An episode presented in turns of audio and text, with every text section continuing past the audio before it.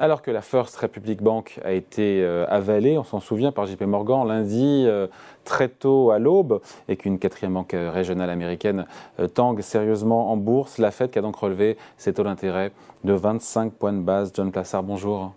Bonjour David. Salut John pour la banque Mirabeau. Est-ce que c'est pas la... c'est l'action que je me suis posée. Est-ce que c'est pas la hausse de taux de trop de la part de la Fed alors qu'on a cette euh, la PAC West, la Pacific West euh, Western Bank qui, euh, qui est dans la tourmente Est-ce qu'elle était vraiment utile, nécessaire cette dixième hausse de taux de la Fed?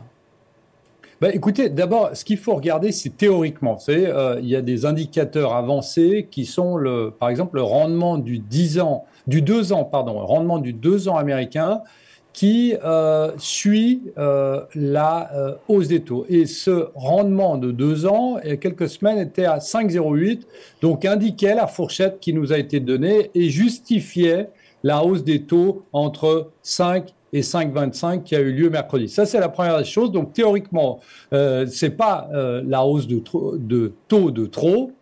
Mais deuxièmement, la problématique, c'est que la Réserve fédérale américaine, en relevant ces taux, vous l'avez dit, euh, à dix reprises, c'était la plus forte et rapide hausse de taux depuis au moins 40 ans, eh bien, euh, n'avait certainement pas euh, vu qu'il pouvait y avoir des effets secondaires qui allaient au-delà, notamment, de l'impact sur euh, l'immobilier, par exemple avec les taux hypothécaires, sur les prêts, euh, euh, sur les voitures, sur les cartes de crédit, etc.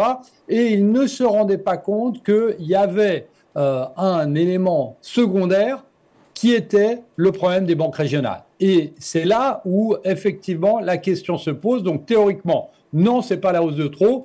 Au niveau pratique, on arrive dans une situation un tout petit peu plus compliquée aujourd'hui pour la Fed avec une fête qui a laissé, euh, sans le dire explicitement, qui a laissé ouverte euh, la porte d'une pause pour euh, les prochains mois. Tout à fait. Alors, ce qui est très intéressant dans le communiqué de mercredi, c'est que, et, je me suis amusé à reprendre ce qui avait été fait en, 2006, vous vous souvenez, juste après l'effondrement de la bulle Internet, eh bien, la Réserve fédérale américaine avait monté ses taux drastiquement et continuellement jusqu'en 2006. Et en 2006, ils avaient arrêté et ils avaient fait une pause pendant plus de 12 mois, 14 mois. Et qu'est-ce qui s'était passé? Ils avaient eu exactement le même communiqué où en fait ils n'indiquent pas que c'est une pause.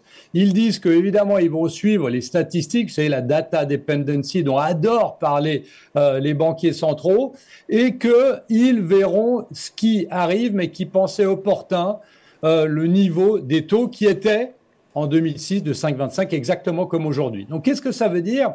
Ça veut dire qu'on est obligé de se laisser une porte ouverte. Imaginons que le momentum de l'inflation reparte à la hausse, ce qui n'est pas le cas aujourd'hui. Sont obligés de se laisser une porte ouverte, mais on comprend bien que la hausse des taux a eu un impact sur l'économie, c'est-à-dire sur l'inflation qui a baissé. Maintenant, on est à 5%. Alors, le, évidemment, on n'est pas à 2% qui est le mandat de la Fed, a eu un impact sur l'immobilier et, comme vous l'avez dit avant David, a un impact totalement désagréable et potentiellement systémique si ça se poursuit, ce qu'on ne pense pas, sur les banques et notamment les banques régionales américaines avec une récession pardon, qui, euh, qui rôde, on en parle depuis longtemps, elle semble maintenant s'approcher de plus en plus des États-Unis.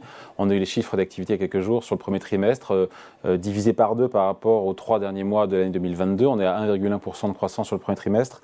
L'activité qui semble de plus en plus faiblir alors que les taux remontent, même si on entre dans une zone de pause. Et en même temps, c'est vrai que la Fed qui a infligé 5 points de pourcentage, 5% de hausse de taux en un peu plus d'un an. Donc cette pause, elle est normale pour voir comment se diffuse, et c'est le cas aujourd'hui. Ils vont continuer à montrer leurs effets euh, c'est toutes ces hausses de taux hyper agressives, les plus euh, violentes, je pense, les plus brutales depuis, euh, depuis 40 ans. Hein.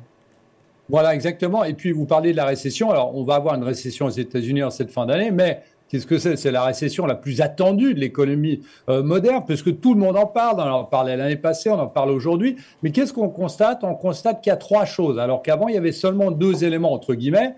C'est qu'est-ce qui va, nous, qu'est-ce qui va précipiter les États-Unis euh, en récession, c'est un, l'inflation trop élevée, bien évidemment, deux, la hausse des taux d'intérêt, bien évidemment, et troisièmement, on revient sur le même sujet d'avant, David, eh bien, c'est le fait que les entreprises, les nouvelles entreprises, les nouvelles pousses et donc les start-up américaines ont de plus en plus de mal de trouver des financements et financements qu'ils trouvaient à travers les banques régionales américaines. Et vous avez une société comme Goldman Sachs, par exemple, qui disent que le manque d'accès au financement de ces startups pourrait coûter à l'économie américaine un point de pourcentage.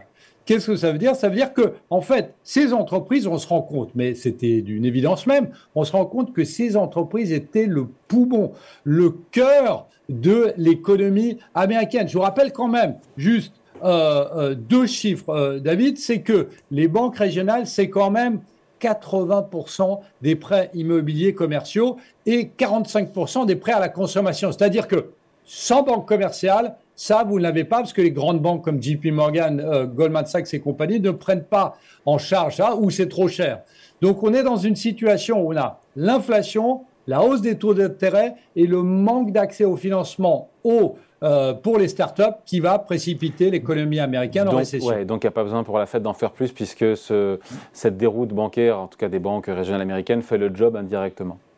Oui, tout à fait, mais on, est aujourd'hui, on est dans un problème.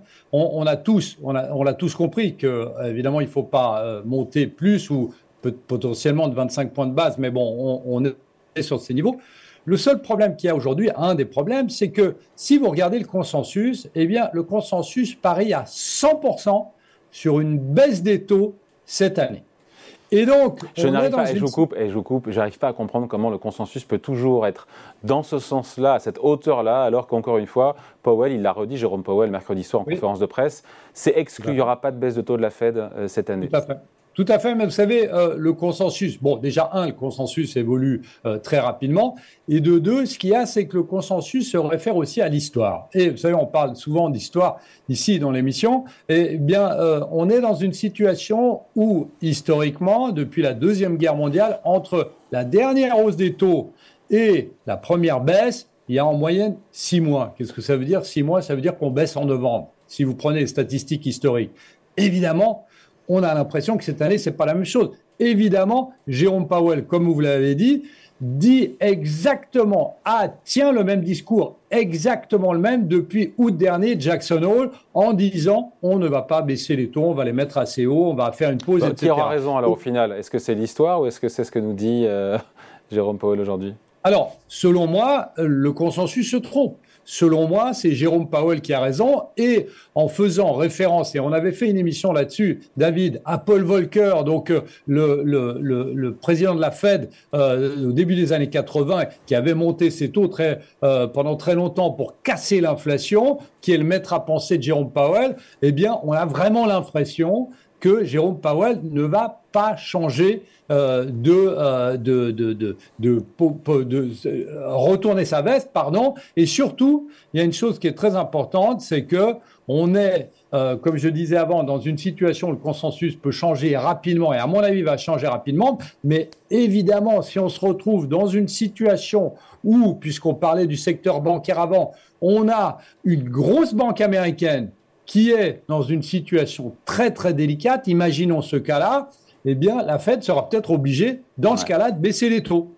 Mais ce n'est pas le cas aujourd'hui, ce n'est pas la prévision qu'on a. Évidemment, certaines banques régionales américaines vont continuer de faire défaut, mais on n'est pas dans le cas d'un risque systémique aujourd'hui qui pousserait la Fed à baisser ses taux. Aujourd'hui, nous, parions sur une stabilisation des taux au moins jusqu'à la fin de l'année et on parie aussi sur le fait que le consensus va lui changer, euh, va retourner sa veste.